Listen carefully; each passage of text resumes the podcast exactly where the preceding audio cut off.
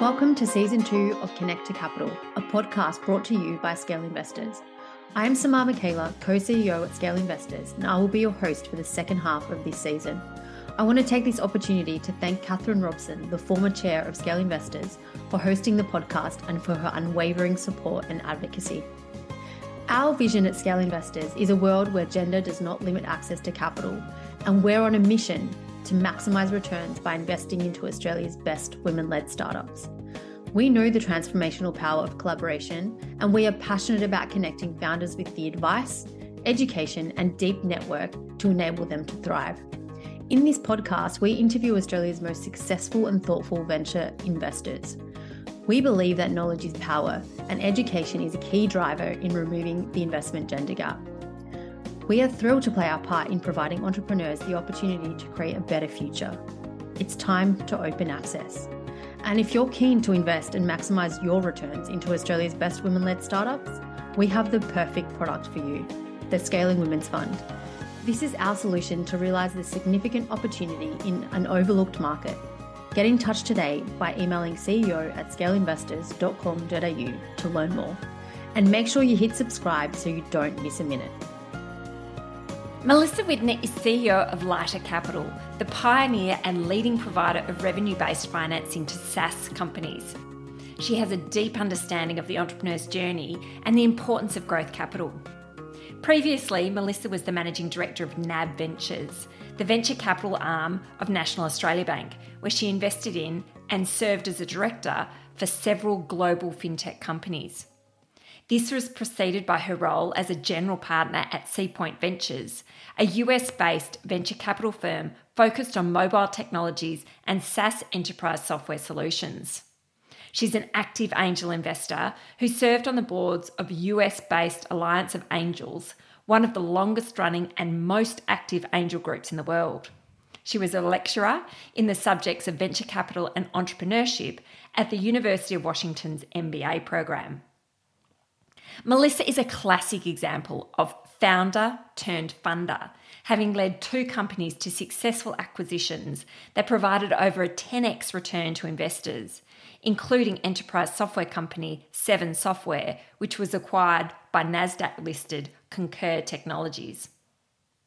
Melissa has helped transform the Australian startup sector since her relocation here with her Australian husband in 2009 passionate about female entrepreneurship, Melissa co founded and now chairs Heads Over Heels, an organisation that works with women entrepreneurs leading high growth companies.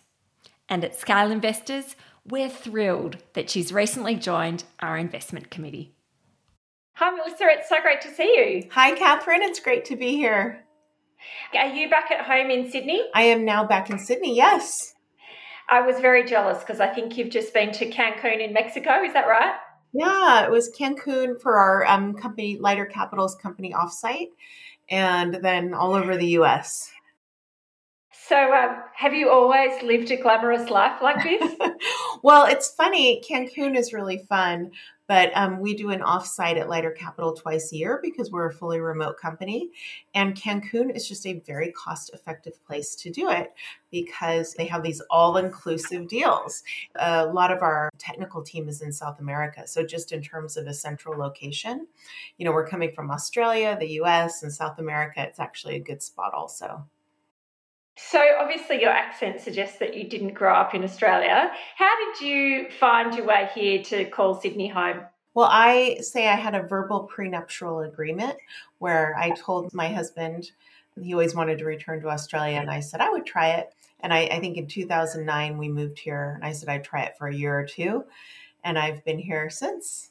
But it's a pretty great place to live. So, and so you were an experienced venture capitalist in the US before you came here and an angel investor. Can you talk a bit about your experiences being an investor in the US and, and how you really got into venture as a career? Yeah, so I was an entrepreneur. I ran a couple companies that had successful exits. The the last one was a software company in Silicon Valley. And were you a computer person? Were you a computer engineer? How did you find yourself building software companies? No, I ran a business before business school, an industrial supply and manufacturing business, and went to business school at Stanford. And, you know, there's a lot of technology going on around there. So I also worked at Goldman Sachs in between years at business school and saw that technology companies have much bigger valuations than enterprise software companies. But there was just an opportunity to start this company to basically take this product that had been developed for internal use at Microsoft to automate procurement there and bring it to a broader audience. So it was just so obvious that there was a, um, a need. So I wasn't the technical founder, I was the, the CEO, but not the technical founder. And so, a couple of businesses, you'd managed to successfully exit those. What happened next? I started doing some angel investing after Seven Software was acquired by Concur and then Concur went public. And then I was recruited into a VC firm in Seattle. And I did that for several years until uh, really until I moved to Australia. And it seems like, um, I mean, we've spoken before. So some of your angel investments were fantastic in terms of returns. Was that just luck, or did you know what you were doing right from the start in terms of being an angel investor? No, I, th- I mean, I think it's it's luck, and I would say I've done I don't even know how many now, but maybe close to forty angel investments. But this was starting in '99, so my first successful exit, I had exits before, but my first successful exit was 2011 and my first angel investment was 99. So it's not an overnight success. And I think we, you know, my two companies that um, I ran and that had successful exits, they were funded by angel investors. So I viewed this asset class of my investments to be something that was partially giving back you know, because I had money to invest because angel investors had taken a bet on me. And also, my husband and I would treat this portion of our investments as something that you know we're not going to lose sleep over if we lo- if we lost it all, but um, had some you know very good exits and hopefully more to come. Mm. And so that sort of philosophy of maybe smaller proportion of your overall investment capital and quite a lot of them is that the same philosophy that a venture capital fund would use? You know, what's the difference in terms of that philosophy between personally angel investing and then invest how you invest as a venture fund? Well, as a venture capitalist, it was more concentrated, and we were focused on. Um, most recently, I was a managing director at National Australia Bank's venture fund, so we were focused on fintech. At Seapoint in Seattle, Seapoint Ventures, we were focused on mobile technology. So I would say when there's a more concentrated focus, you know, there's a lot more due diligence when you're investing other people's money, and I mean, for me personally, a greater involvement in the company on on the venture side. But I know angel investing comes in so many varieties. And you know there are some angel investors that are only going to invest um, when they can get really involved in the company and when they can own a big chunk of the company. So there's all different ways to go about angel investing. And so then as you said you're at is it seapoint ventures? Yes. And then you came to australia for personal reasons and and as you said headed up nab's venture arm. What's the difference between the us and Australia in terms of venture? Well, when I came here in 2009, there was not much going on in venture at all. In fact, I think at that point there were three funds in Australia that actually had money to invest. There were some that were you know still were still around who had raised money in the dot com boom, but I mean there just was not a lot of venture. In fact, I think I think in terms of venture funds raised, not deployed but raised in 2009, uh, I think the number was like 167 million, and you compare that to 2021, I, I think it's six billion. So the ecosystem has just grown so much, and it's just been fantastic to see and be a part of. So in terms of the differences, there wasn't much when I first moved here, but there's a lot more, and it's it's becoming a lot more similar. I think what's nice about Australia is that VCs are still fairly generalists where uh, in the US they tend to be more specialized or even with the within firms sometimes in larger firms more specialized in terms of the vertical but you know we're still a smaller market here. So what you'll find is that most funds are very generalist funds versus for example Seapoint we focused primarily on mobile technologies. And so since finishing with NAB Ventures you've moved on to sort of become a founder again if you like or a you know a CEO again.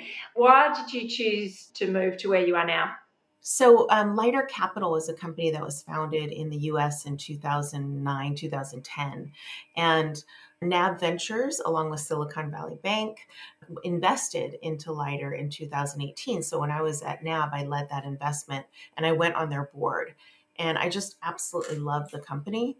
It was after being an angel investor and an entrepreneur and a venture capitalist, what Lighter does fills such a need and I, I, understood that need so much. So lighter funds companies um, provides companies with non-dilutive funding funds companies that sometimes are venture backed or will go on to be venture backed but also funds companies that a lot of venture capitalists would never fund and not because they're not great entrepreneurs or you know have a great product but maybe their tam their total addressable market just isn't big enough for venture. And and you know we know venture funds uh, less than 9% or less than sorry 1% of technology companies. So there's a lot of good companies out there that just didn't have access to capital unless they had wealthy friends and family.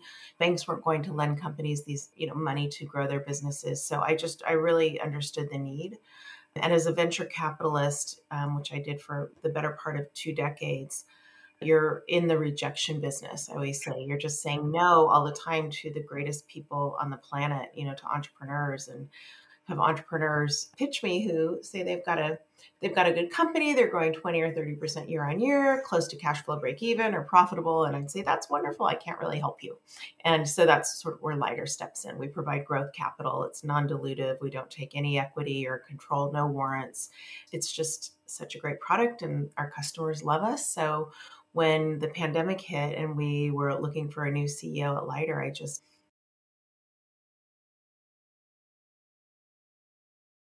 And I presume the relationship is quite different between founders and, and Lighter to the extent that, you know, venture backed businesses need to sort of grow really fast, right? Because it's a very high risk activity. And so you don't expect to get all of your money back from all of the deals you make. So you need a few to be really, really accretive. How's the relationship different that Lighter has with its businesses and, and what it's asking them to achieve relative to, you know, what a venture capitalist would be looking for? Well, we're not asking them to achieve anything other than, you know, we want to make sure we get paid back. But it's a very, you know, friendly form of funding. We provide capital.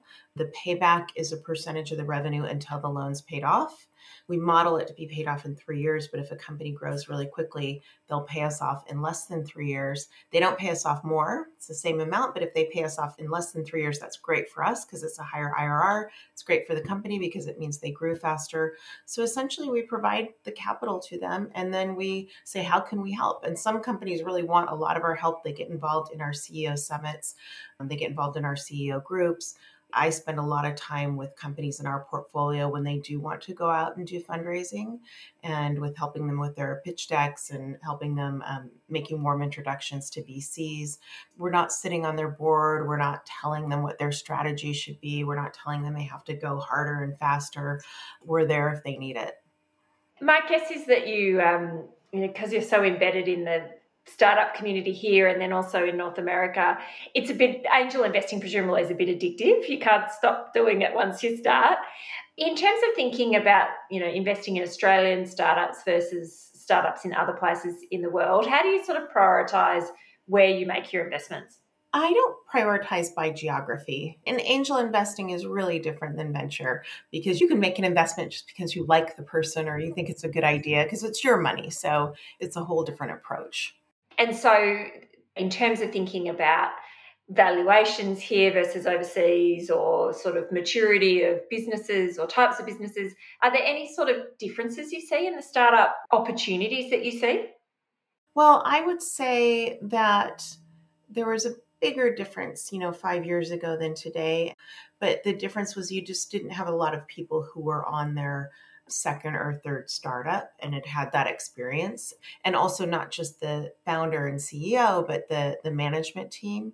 And even today when you go and see companies pitching in the us a lot of times they're third or fourth time founders or they've been involved in lots of startups. So there's you know just maybe more experience there but we're starting to see that here we're seeing that the ecosystem here has changed tremendously in the last 10 years, but really in the last five years as more capital has come in. And we've seen a lot of people come back from overseas who've had great startup experience there. And we've also you know, we're seeing now second and third time founders in Australia. You've had multiple opportunities to sort of 10x your own money and, and other people's money. Are you able to talk about some of the sort of more successful investments that you've been involved in? Yeah, so on a venture side, so I can talk to NAB. NAB still has some great companies that aren't exited yet because it's still a fairly new fund. We started investing in 2016, but we invested in. A, I invested in a company. I led the investment in a company called Wave. Almost all the investments I did at NAB were North American companies. Wave is actually a Canadian company, and they provide an accounting platform for micro businesses. So you can think of like Xero, but these are for small businesses, you know, typically sole proprietors, companies with under 10 people. And it was a free platform, or it is a free platform. They earned revenue by offering payments and payroll and other services. They were acquired by H&R Block for about $650 million Australian within a couple of years of the investment that NAB made. So that was a really nice return. Pipe is a company that was recently acquired, great exit for NAB there's and there's still a lot of great companies in the NAB portfolio that are yet to exit. On the angel investment side, I've had some some really good ones. I'd say still the best one from a return standpoint is a company that the, the product is Clarisonic and it's a face wash brush. And it's um, it was acquired by L'Oreal for five hundred million dollars, and that was one where I was lucky. I got in at the very first round. Um, I knew the entrepreneur from he was a Seattle based entrepreneur who he had invented the Sonicare toothbrush that was acquired by Philips. So he I think he got bored, you know, he did really well out of that, but got bored and decided to go do something in the face wash space and created this this great product. It's such a good product. And I, I think about that product. I had made the investment just because of him. So I did a you know small angel investment in their first round and they sent the, the brush to all the investors and i just had it in my drawer i wasn't using it and i remember going to get a facial one day and the um, the person the esthetician whipped it out and started raving about this product. And i went oh my god. And i i called david and said david can i invest more money in this company? So he said oh we're just doing another round. So i got to get more in. And once you i started using it i couldn't stop. And what was interesting i mean i was in my 30s at that time. I loved it. My friend's daughter who was 12 loved it. My you know grandmothers loved it and then men were starting to use it. It's like there was a really broad market for this. I love that story because it's not high tech. You know it's not like it's you can only make money out of one sort of business especially you know with angel investing. You've got the opportunity to as you say have a broader aperture and find things that you know resonate with you but you know also you can see how they're going to make money. Yeah. And there's another um, company that's a, an australian company called car next door. And i had seen that will davies the founder and ceo of that company present a couple times. I was, I think I was a judge on a panel one time, and I was leading a panel one time where he presented, and I just saw how he presented the company and how he was very much focused on the numbers and kept seeing him do better and better to where I thought, okay, this is, I want to get in on this, and had the privilege of investing in that company. And one thing he did that I thought was just fantastic as a, a, founder, and I always encourage other founders to do this, is he would send something out called the Future Investor Report. So, to anybody who had shown any interest in investing, but maybe wasn't ready at the time, but you know, a lot of times when people um, decline an investment, they'll say, Keep me posted if something happens in the future. Well, what he would do is he would send out this Future Investor Report and let people know how things were going. And um, I thought that was just fantastic. So I invested in in his company, and Uber acquired them. Oh, I don't know, probably a year year and a half ago, and that was a really nice exit too. And that's really interesting advice because sometimes founders feel very proprietary about their information and their plan. And sometimes you think, yeah, someone knowing what your strategy is doesn't really help you because it's the execution that actually, you know, wins. It's funny because even I, you know, we're raised through these note holder rounds, money for lighter capital. And we got a lot of yeses, but we got a lot of not right nows also. And I thought, why haven't I deployed that advice in terms of like, let's just start sending a report out to those people in terms of what we're doing? Let's send the same reporting. I mean, there's some things that might be confidential, maybe not the financials, but we could send top level, you know, in terms of originations that we're doing, what we're seeing in the market you know, why haven't I followed that advice? And I think I will. Thanks for reminding me, Catherine. But it is one thing where you feel like, oh, this is this is our information. You know, do we want to share it? But there's really nothing that's that secret. What other advice do you have for founders who are thinking about raising capital? Well, I would, I mean, just have as many conversations as you can. Listen, you know, remember you have two ears and one mouth and use them proportionately. And it could be a long relationship before an investment actually happens. There's another company I invested in as an angel called iVvy. It's a female entrepreneur who's also a heads over heels um, CEO, Lauren Hall, who's just fantastic. And it's one that I'd watched her company grow for a while and it just finally said to be part of this. She's just too too good and I see what she's doing. I think, you know, she had grown 5x from the time I first started talking to her t- till the time I made an investment. And you know, that's not exited yet, but she's building a company that will require a lot of capital and is really, you know, looking to get a billion dollar exit. So she'll do lots of rounds of financing probably before that exit happens. You mentioned Heads Over Heels just then. Can you share what Heads Over Heels is all about and why you're so passionately involved? Yeah, so Heads Over Heels was founded in 2010. I founded it along with Janet Menzies, Alex Burrell, and Sarah Lucas at that time, I'd been a venture capitalist about 10 years, and I just hardly had women pitch me. I thought I had been a, you know, two times successful exited entrepreneur. And I, I didn't see things changing much in the market in that decade. They've changed a lot in the last decade, you know, thanks in part to the work that Scale does. So we created this organization to help women get better connected and help them get the connections that would be helpful in growing their businesses with the thesis that you know women actually are quite entrepreneurial. They start as many companies as men but they don't grow them. And uh, there's a couple reasons for that but one is they don't have in general they don't have access to the same connections and networks that men do. Again this is a generalization that that are required to grow a business. So heads over heels is now backed by nab and macquarie and ey and steadfast um, gilbert and tobin and we help entrepreneurs, we help female entrepreneurs who are running high growth businesses by by providing those connections to senior business leaders who are willing to open up their networks to these entrepreneurs. I've been lucky enough to go along to a few in person, but then also online Heads Up Heels Forum. And I don't think I've ever been in a room where there's more energy and enthusiasm and just goodwill in terms of feeling of support for founders. How did you create that? It just feels like this incredible almost peer pressure in a way, in a, in a nice way. It's sort of contagious, that feeling of generosity. How did you do that?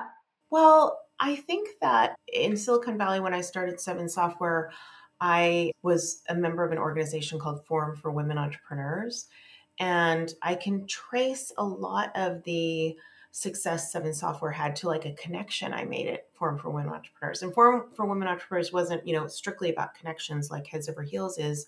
They'd had all kinds of educational events and networking events but i remember just thinking you know what i really got out of it was you know these connections and is there a way that we can you know just get right down to that and make that happen faster? And then um, sarah lucas one of the co-founders had the idea for these huddles, you know, doing huddles, which was great. I mean, that was really, it was different and unique where, you know, the CEO presents, you've been to a, a few of our events, Catherine, but the CEO presents and then um, the CEOs, the three CEOs who present go around to three huddles and the people in the huddles say, I can help you with this, I can help you with this. And there are specific things the CEO has asked for. So if the CEO has a product that could be purchased by banks, um, she might be asking for introductions to banks and heads over heels isn't going to be able to sell the product for them but you know we could through the network at least get you to the person who is the potential buyer and get you there with a warm lead which you know we all know is just invaluable I mean, you would know better than most. You know, being a founder is such a lonely uh, journey that requires so much resilience. And one of the things I love about the Heads Over Heels Forum is that that sort of wave of goodwill feels like it's energizing the entrepreneur. So it's the connections, but then it's also that manifestation of people care about me, even if they haven't only just, you know, they've just met me. And from time to time, you know, I've seen founders sort of get teary because they feel so grateful and just relieved that other people are invested in their success. It, yeah, it, it is so rewarding to see when they just come out of there they come out of a huddle and go oh my god wow. Like all these people and they'll and they are teary sometimes. All these people are willing to help me. And the nice thing is on the um, connector side so who are you know really a lot of them very senior business leaders and men and women david thodey and craig tiley and sid um, sid myer and diane grady and i mean who open up their networks but it's a, a really efficient way for them to open up their networks because they'll make the offer and they'll say okay look i can you know david thodey might say i can introduce you to telstra and then the entrepreneur will follow up and say, okay, here's what I'm looking for. Here's the email you can use. So oftentimes, you know, David Thodey, all he's doing is forwarding that email to a mate of his or somebody he knows. And because it's coming from David Thodey, it's it's read, the entrepreneurs followed up with not every time but you know if we can get one or two that's a huge win. Um, the entrepreneur gets a response where you know the entrepreneur could have been trying to get into the right place at telstra for years. But you know because it came from that senior business leader introduction they were able to get right where they needed to get and have the conversation on whether or not you know there's a fit for the business. So you're the ceo of Lighter Capital you're the chair of heads over heels and we're ecstatic that you're also going to be one of the uh, investment committee members for the rolling fund that Scale's launching. What attracted you to, to be involved in, in the rolling fund? Because you've got lots already going on and lots of people who want you to, to partner with them. Well, I remember when Scale was starting over 10 years ago now, right? Was it 2012? And I remember having conversations with Carol Schwartz. Actually, she's on Heads Over Heels strategy committee right now. And with Laura, who was the initial CEO. And I was so excited that there was a an angel group focused on women, not just investing in women, but also getting women to invest. So when I first came to Australia in 2009, I um, Sydney Angels was just getting off the ground, and I worked with them, and I was I was involved in an angel group in America. So we, you know, worked with them on helping to get them going. And I would go to the events. And I, I remember specifically one where, you know, the person, Matthias, who re- welcomed everybody, he'd say, Welcome, gentlemen and Melissa, because I was the only woman in the room. And they were trying so hard to get more women. They, Sydney Angels really wanted more women. You, you kind of need a, a, a bit of a critical mass before people would feel comfortable going to these events. You go to Sydney Angel events now, and I, it's, you know, I don't, I mean, I haven't been to one, I'm going to one soon, and but I think it's 15, 20, 25%, which is such a big leap. And Scale was a big part of that. I mean, Scale went out and said, okay, we want to get women writing checks, we want to get women comfortable with this asset class.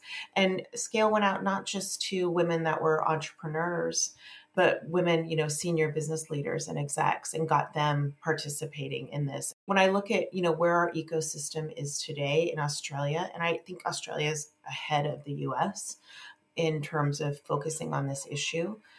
And I think a lot of it has to do with the work that, you know, Scale and Heads Over Heels and Springboard did, you know, 10 years ago to really put a spotlight on, you know, there's a gap here there's still very few senior partners at venture capital funds, but there aren't many venture capital funds that at least don't have some women on the investment team, even if it's at a junior level. And that's really different than a decade ago. So, and, you know, part of that has to do with the work that Scale's done. I think what I also really love about, you know, Heads Over Heels and, and you mentioned, you know, SBE in there as well, is that it's not just one thing that solves the problem. It's the sort of collective response to making sure women have the inputs, you know, the education to understand, you know, how to run a good business, how to talk about their business in a way that's compelling, how they have the connections to suppliers and customers, and then, you know, access to capital. So I love the idea of working together to solve the same problem. I love how Scale also, um, and Heads Over Heels as well, also reaches out to men and there's so many men who are passionately involved in this topic and that's just been great and i think men in general have the connections the the senior business connections so when they get involved it's it just has such an impact I know you're busy. Do you find time to to read and listen to podcasts? Anything that you you would recommend? Yeah, yeah, I do read a lot, and um, I'm always looking for good book recommendations, business and non-business book recommendations. And I just I was just having um, lunch with one of our lighter capital entrepreneurs in New York last week, who's fantastic. And he's the CEO of Sombit. He's the CEO of Qmetics, and he he's a big reader. But he recommended a book called Small Giants, and I'm reading it now. And I don't know if if you've heard of that, but it's what we read about are the big companies that grew, and you know the Canvas. It's a fantastic company, but that there's there's all these other companies that aren't just laser focused on their you know their whole raison d'etre isn't just growth at all cost. It's it's maybe building a successful company but it's just other other missions. You know they're focused on another mission. And i don't mean social impact necessarily but you know it might be a company that just you know had the opportunity to go national and they said no what i really want to do is be the best in this region and keep serving you know provide other things to our current customers in this region and made a deliberate choice not to go down that path and it's just really interesting. It's a great book.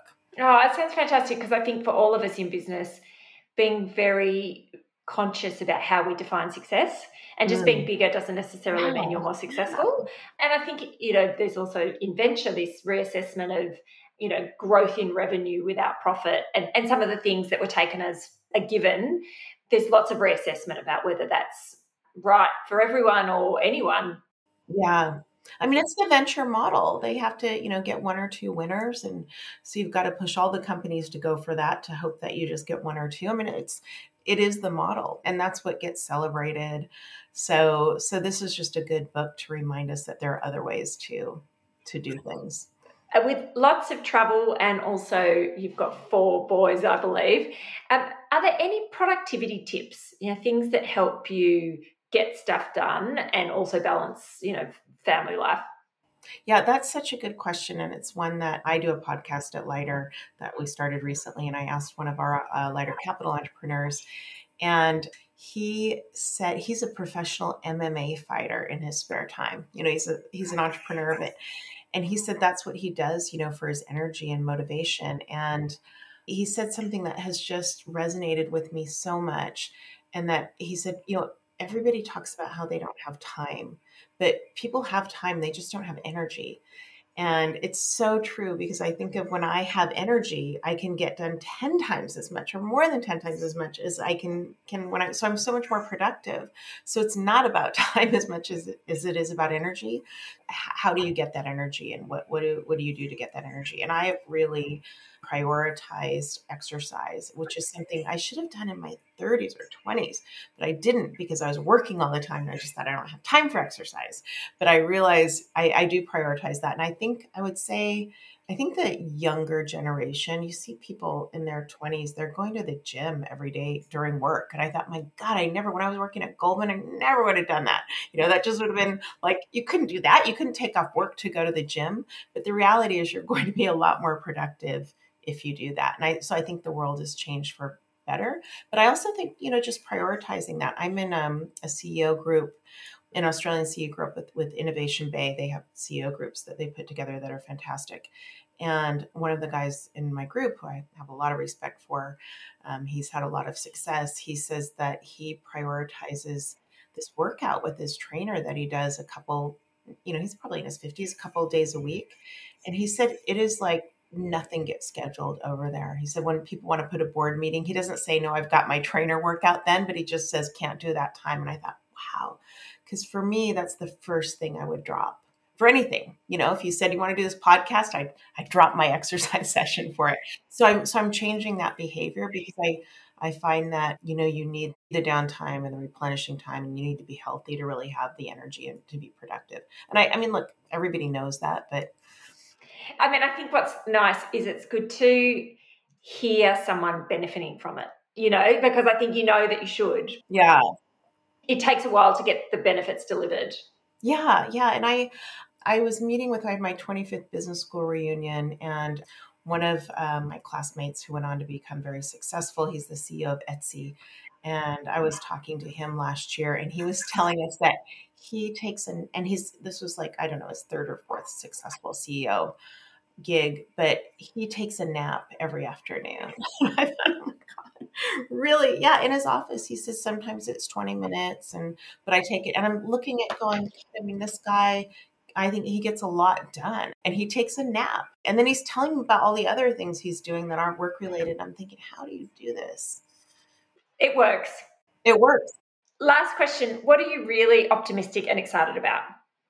I'm so privileged to work with entrepreneurs all day long with heads over heels and with lighter capital.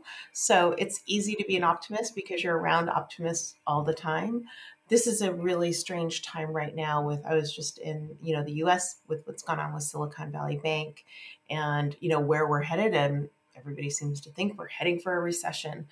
But I'm optimistic because a lot of good things come, you know, especially in good companies are born out of economies when um, you know there's more people around and capital is when it's less expensive to start a, a company which i think we're heading into now. And when capital is not as easy to come by as it has been in the last you know few years you are much more efficient and you tend to focus on what is important for for building a successful company. So i'm excited about going into um, you know going into what we've we've really been in for the last nine months a different environment. You know the environment the growth at all cost environment never resonated with me. It didn't resonate in 99 and 2000 it hasn't resonated. I remember in 2014 i thought valuations were crazy and they just kept going up because because it just defocuses the entrepreneurs when you know when there's no shortage of resources to build a business you end up not focused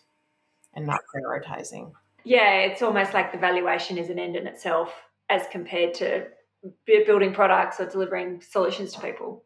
Yeah, that's in fact that's what another one of our lighter capital entrepreneurs said that so many entrepreneurs uh, forget that their job isn't to get the next valuation. That's not the definition of success. The the definition of success is delighting your customers and creating a profitable business. It's so great to spend time with you. This is actually the second time you've been generous enough to share your story with Scale. A few years ago, you did a series of absolutely magic videos for us that we included in our education program. So I'm just so grateful for, for all you do, and, and we're very lucky to have you here in the Australian ecosystem. Oh, thank you, Catherine. I feel I feel absolutely the same, and I'm so grateful for everything Scale has done for the Australian startup ecosystem, especially women in the Australian startup ecosystem over the last decade. It is a better and different place as a result. Oh, fantastic! Thank you. We hoped you loved today's conversation as much as we did. As an investment venture firm founded by women, no one better understands what it takes for women led startups to thrive like we do. We believe that education is a key driver in removing the investment gender gap. That's why we created Scale Educated, an education platform with online courses for both investors and founders. You can find them on our website. And if you're keen to invest and maximize your returns into Australia's best women led startups, we have the perfect product for you the Scaling Women's Fund. This is our solution to realise the significant opportunity in an overlooked market. Get in touch today by emailing us at ceo at scaleinvestors.com.au and make sure you subscribe to the podcast so you do not miss a minute.